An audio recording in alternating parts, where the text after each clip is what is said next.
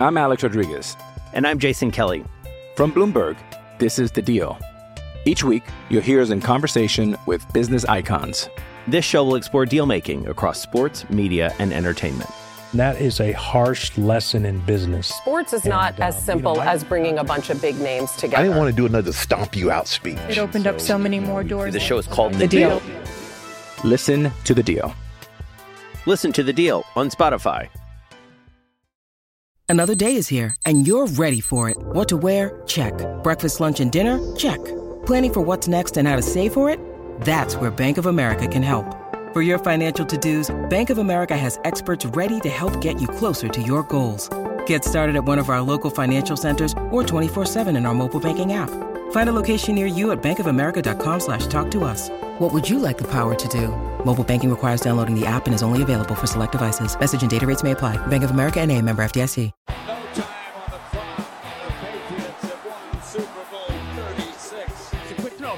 And it's good. Intercepted. Intercepted at the buzzer. Butler has it at the one. Okay, recording here just after 2 p.m. on Thursday, a very eventful Thursday, more than most, especially in the offseason for yours truly. Andrew Callahan of Boston Herald, obviously Pat's Interference, first time listeners, welcome. We have a lot to get to, but most of it, if you are interested, uh, can be found at thebostonherald.com inside the Patriots' most dysfunctional season under Bill Belichick. I took a deep dive with my colleague Kerrigan who is here today, into what happened last year. And there's been a lot of commentary, a lot of things pulled out of that story, which has been in the works for close to a month. I wanted to sort this out through with Karen, but also respond to some of I don't this is kind of just Twitter sometimes in a nutshell in terms of anonymous sources or this happened or that happened.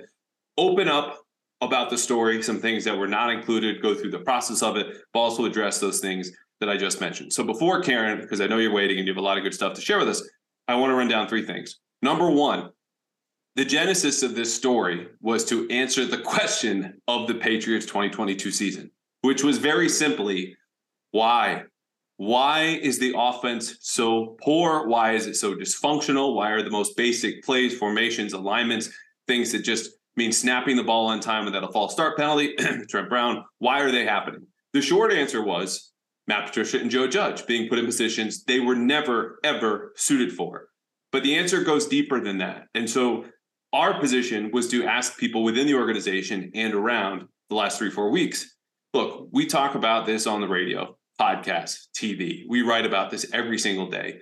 Help us understand why, what happened, go deeper into it. That's it. There is nothing nefarious about this. There is no hit piece. Whatever they said would have directed the direction of this piece, which turns out was more dysfunctional than any of us, including myself, Karen, other people on the beat, really knew about. And so that's what it was. Just set us straight, lots of phone calls, texts, most of them unanswered later. The story comes out. Number two, and this is kind of journalism 101, because I get people who might go, oh, anonymous sources, put your name on it, you know, kind of be a man or, or show some sort of pride or, or any of that. Deep reporting, and this is not in the kiddie pool of sports in which Karen and I operate and live, relies on anonymous sources. That's how it works. That's how you got Watergate. That's how you got Spotlight with all the abuse that the Boston Globe dug up in uh, the abuse in the Catholic Church, concussions in the NFL. This all started with anonymous reporting. Our story, obviously, is not in the same galaxy as those unbelievable all time pieces of journalism. But the people who spoke for those stories and in other stories that I've omitted here are doing so because they're helping journalism serve its primary function, which is not only inform, but speak truth to power. Okay, so these people who worked in the church or in government or in big business are in a position where they don't have a lot of power and feel something is going wrong. So they go to the free press, which has this power to illuminate and investigate and educate about what's going on. That's what this was. Again, in the kiddie pool, the shallow end, everyone's got floaties on. This is not so serious, all of the sports stuff. But when we ask people to speak with us and they in turn trust us with their information, they're telling us what you read in the piece. This was dysfunctional. This offense, this organization, this whole setup, this management was riddled with distrust. Okay. This was not okay. They're still irked by it, even as we move forward. And the reason that they didn't put their names on it is because people in Foxborough have been called into Bill Belichick's offense for much less. Okay. Instagram comments, posts, things of that nature. The Patriots combed through every little thing. Okay. So they could have been fired, they could have been cut, they could have been outcast. And you think I'm dramatic with all these different consequences. But listen to Aqib Talib, who told Kevin Clark, friend of the podcast of The Ringer, that basically with Belichick, remember, Aqib Talib came there as a fully made veteran guy established in the league. You got three or four rules, nothing to do with what you wear, anything about how you take your own notes or prepare or watch film. It's work hard, be attentive, don't screw with the media. So when you're crossing him, in case you haven't been paying attention to Bill Belichick in the media the last 23, 24 years, this would have been real, real trouble. So it was our duty not only to speak truth to power and share their story, but protect them, which is why the anonymous sources are there on their end and for ours. It was about getting information right, protecting people who trusted in us, which takes a long time to develop those relationships. Karen being around covering the team since 07 and me since 2018. Number three, getting past professor lectern there. I can say, and Karen can as well, with 99% certainty that the 2022 Patriots offense was worse than even we shared and reported. Because, again, kind of behind the scenes of how this process works, as you hear things, as people pass along information, the only reporting you can do is stuff that you can confirm independently from that source. So everything there that's in that story is airtight. It happened. There's no question about it. That is the truth. There are other nuggets, though, or rumblings or things told to us, either confidentially that we couldn't confirm or we're told this can never come to the light of day because that will you know reveal the source or the area of the department or team that it came from or the locker room. They're not included. But taking those things if we trust them the dysfunction went so deep for so long that this was again worse than any of us ever knew. So i know that's a tease. It's kind of not fair for me to say that. I will leave it at that and say the patriots are just in a much much much better position with bill o'brien but this era led by Belichick Matt Patricia and Joe Judge is behind them for good reason. The Patriots have already replaced Joe Judge as quarterbacks coach, which is going to be Bill O'Brien's second job. They're interviewing offensive line coaches the year after Matt Patricia did that. Patricia undecided about his future with the team. And it seems like Belichick is going to step away from having his hands in the offense to going back to being a head coach like he did with Josh McDaniels when McDaniels was basically the head coach of the offense. So Karen has set a record for patience. Guess on Pat's interference. I could have recorded this separately. You instead waited. You looked at me. You are now smiling. Thank God. Is there anything you want to add to that long, exhausting, self serving intro before we get into the story? Yeah, it, that it's important for your followers and readers to know that, you know, when you embark on a piece like this, I mean, you interviewed people separately i interviewed people separately. But what was important to us throughout the whole thing was if you got a nugget of information that that we thought boy that's that's pretty good it was corroborated not just with one other source but a source after that. So everything we presented in that piece wasn't just one person whispering in our ear or one person that we spoke with. It was information that we got from one person and then corroborated with a second and perhaps even a third, just to, you know, just to assure that what we were presenting was accurate. Cool. All right, let's get into the fun stuff, shall we? Because I, I can tell you, I feel relieved, I feel joy, and that's not to say that because the story leaned negative, obviously. This was a bad season. We all watched it. Eight and nine was the record, 18.1 offensive points per game. Mac Jones regressed statistically. Okay, things that you would have thought, even if you imagine worst case scenario with this coaching staff, would have been out of reach. Okay, th- this happened anyway. They shouldn't have been close to the playoffs. They were. The offense held them back. That's clear. So we sat with all this information for weeks and weeks and weeks, and we parsed through it and we corroborated it, confirmed, and we wrote it. When you just sit with this now, stuff that was said, stuff that went unwritten. What was your biggest takeaway from what happened last year? Well, it was kind of what was part and parcel of your intro is that, you know, we know what we saw. We know what we saw in training camp, which was not good. We know what we saw during the season, which was not good. You know, we saw outbursts from players, uh, mixed messages from players and Coach Belichick and we knew it wasn't good i mean we knew that there was this was dysfunctional but the level it, it extended to was even surprising to me, uh, or, or how vast it was and how consuming it was. I'm Alex Rodriguez. And I'm Jason Kelly. From Bloomberg, this is The Deal. Each week, you'll hear us in conversation with business icons. This show will explore deal making across sports, media, and entertainment. That is a harsh lesson in business. Sports is not And, as um, you simple know, I- as bringing a bunch of big names together. I didn't want to do another stomp you out speech. It opened up so many more doors. The show is called The, The deal. Deal. Listen to the deal. Listen to The Deal on Spotify. No question. I think consuming is a good word. And I think surprise is another element of this too, because again, you know, for the Patriots who are notoriously tight lipped, the stuff that would come out, Kendrick Bourne speaking after the Bills game, Mac in multiple press conferences, kind of defying his coaches. I'll teach Joe Judge in May, December after that same Bills game. I want to be coached harder. Like those into themselves, you know, are, are big events if you've been following the Bill Belichick Patriots. For me, it was just how many of these decisions trace back to Belichick, which we know obviously hiring Patricia and Joe Judge, putting them in these jobs starts with him. But some of the day to day stuff was just, it made me remember that Belichick, as I wrote twice in the piece, is the greatest coach of all time.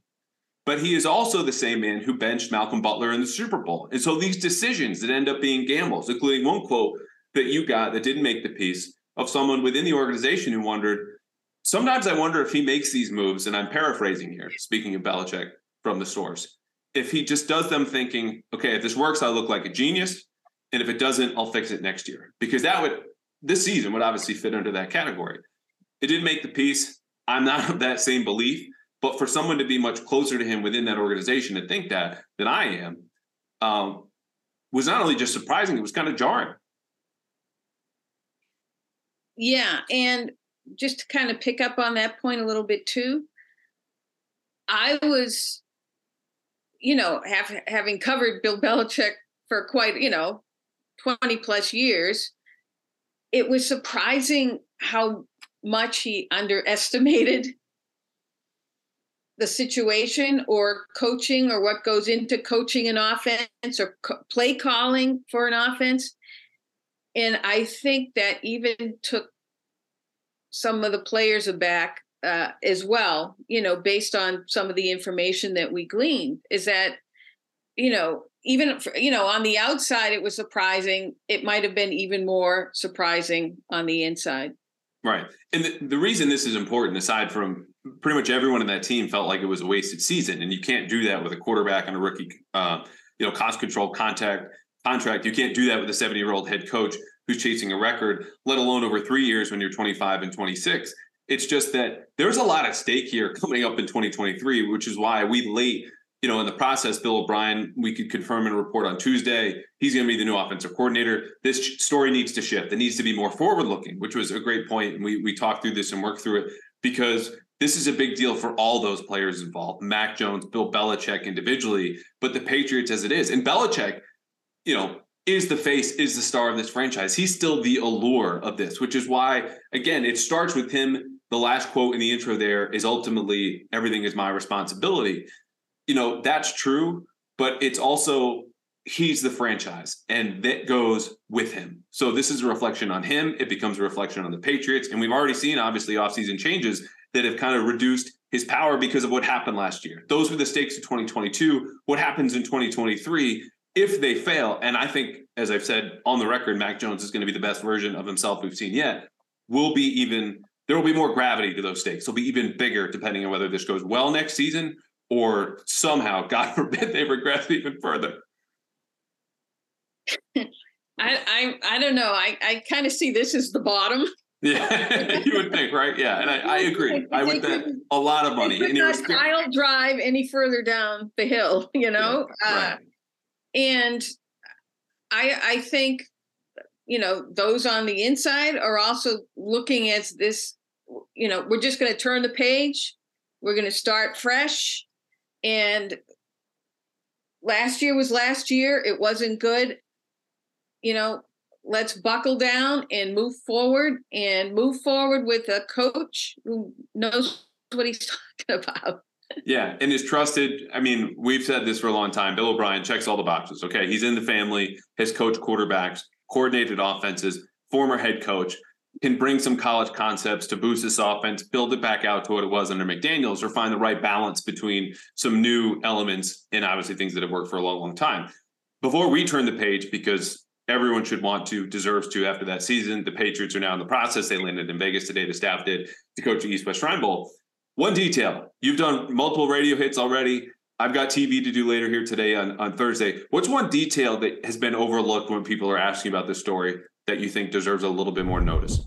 So while the Patriots season might be over, football is not. And you can continue to bet and win money off of football at betonline.ag because betonline remains your number one source for all your sports betting needs this season, next season, next year, for the next decade. Everything from the NFL playoffs to pro and college basketball, UFC and MMA and more is at betonline.ag, where you'll always find the latest odds, team matchup info, player news, and game trends. With live betting options, jump in in the second quarter, third quarter, doesn't matter, plus free contests and live scores, you can win money on almost any sport imaginable. BetOnline is truly the fastest and the easiest way to bet all your favorite leagues and events. So head to the website today or use your phone and join with the promo code CLNS50. That's CLNS50 to get a 50%, 50 welcome bonus with your first deposit. Again, that's CLNS50 to receive your rewards at where else?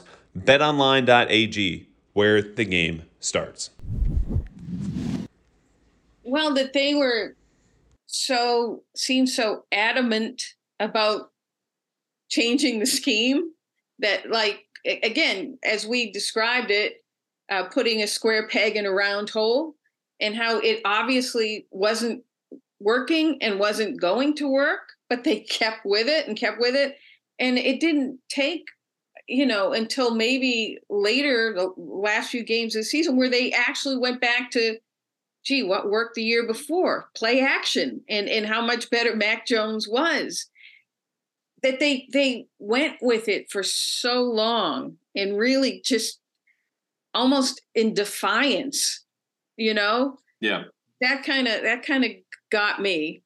I don't To know me, about you. It was, you know, the relationship part, which doesn't make for, you know, big headlines or great radio fodder. But I just think, you know, the, the Mac Jones, Joe Judge dynamic got a lot of attention. There were direct quotes from people close to that who could tell us exactly how Mac felt. And if you're watching closely enough, you could, you know, have some conjecture about how that like was, and you would be spot on.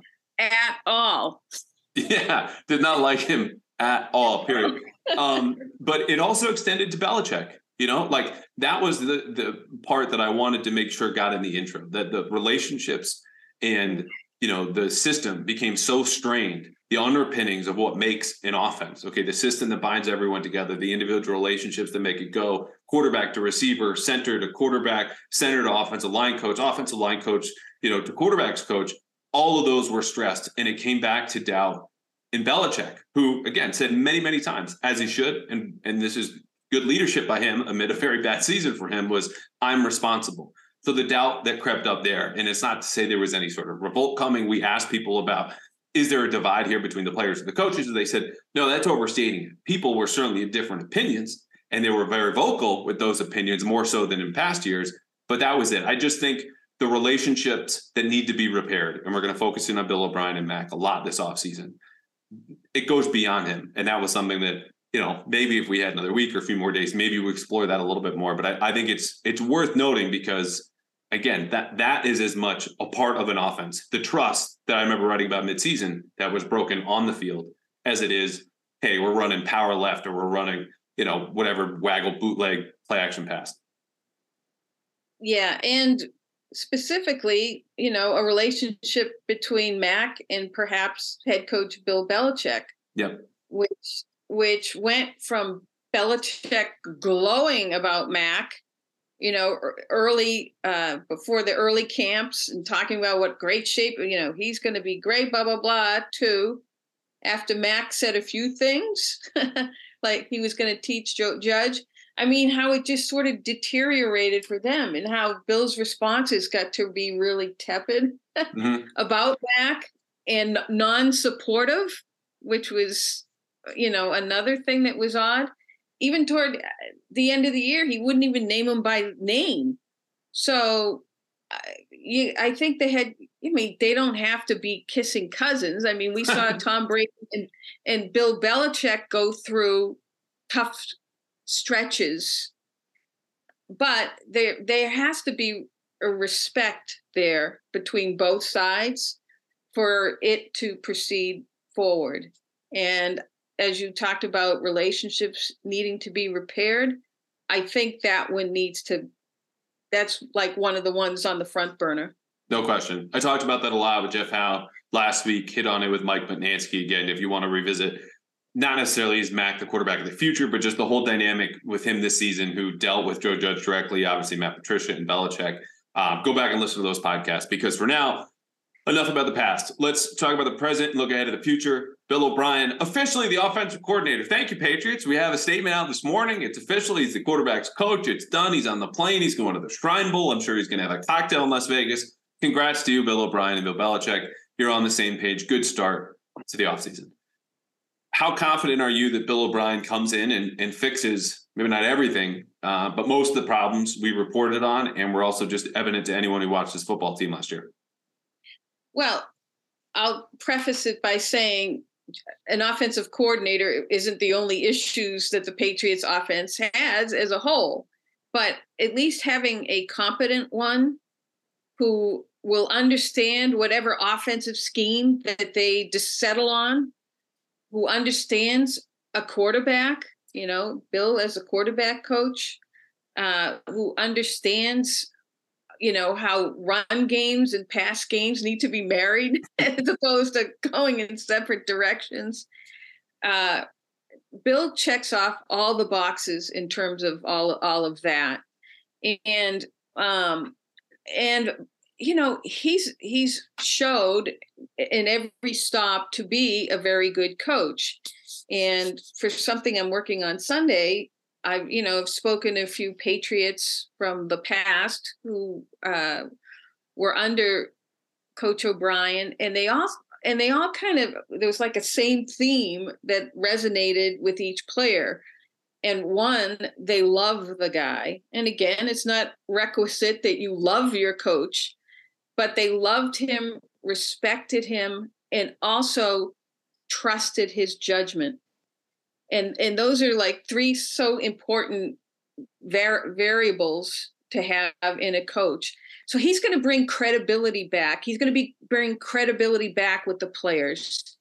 And i think you know that in itself will lend itself to improvement no question. Um, so definitely stay tuned for that piece on Sunday. You know, I, I know the people you've sp- spoken to before, people are going to love hearing from these former players who understood what real offense looked like before O'Brien. He comes in as a de facto offensive coordinator 2009, 2010, gets a title in 11, but that whole time is doing what he will be in 2023, coaching quarterbacks and calling plays. For me, with Bill O'Brien, he is not Bill Walsh 2.0. Nobody really is here in the league. If anyone, it's actually the guy currently in San Francisco and Kyle Shanahan. What he is going to be, though, is a floor raiser. Okay, they will never be this bad, I don't think, so long as he is here offensively, cleaning up penalties, better scheme design, getting more out of the quarterbacks, whatever talent's here. Like this, this, if anything else, told you how bad the coaching situation, right, was. We're looking at the offense, same old story since like 2018. Oh, the Patriots have enough weapons. DeVante Parker, maybe the new weapon, probably still not good enough. Towards the end of the season, you start hearing from people, even very famous ones in the local radio. You know, the, the roster is not this bad. The roster is actually pretty good. It's the coaching. Like that's how far this dragged down that we forget that their their weapons still aren't that good. However right. good they are, Bill O'Brien is going to get that potential out of them. And that is number one with a bullet must have with your coaching staff, whose job is to develop and maximize the talents of your players. He will do that, not only schematically, putting them in the right position, not having Kendrick Bourne run these wild fades as someone who's run a 4 5 or 4 6 since he got out of college. Okay, running play action, utilizing Hunter Henry over the middle of the field. And that's a huge step. Will this be an average offense? Will it be a top 12 offense? I don't know, but I'm confident at least it's not going to be in the bottom 10 again, which is a huge step up. Um, looking elsewhere, because I've talked about this before, the offensive line coach hire is going to be massive to me. And then uh, the other assistants are going to be just as big. What, what do you want to see their next steps do maybe at the Shrine Bowl or after they get back from the Shrine Bowl to again just kind of get the offense off the ground? Well, for starters, I, I mean, I'm interesting. Eh, I am interested to see who the offensive line coach is, and again, if they re- have to replace Nick Caley or not, or if there's going to be other movement within the ranks, and if those coaches are Bill O'Brien coaches, or if they're coaches that Bill Belichick likes from his time and and it's just putting him in you know giving them to bill o'brien. Because you would like bill o'brien to to you know if he's going to be the guy let him be the guy. Let him have coaches that he wants. Let him have coaches he's comfortable with that he's worked with that have that understand what he's looking for. And that's especially important in an offensive line coach. I mean I've talked to Dante Scarnecchia ad nauseum about again the marriage between a, an offensive coordinator and an offensive line coach, and how important that marriage is, and how important it and everything starts up front.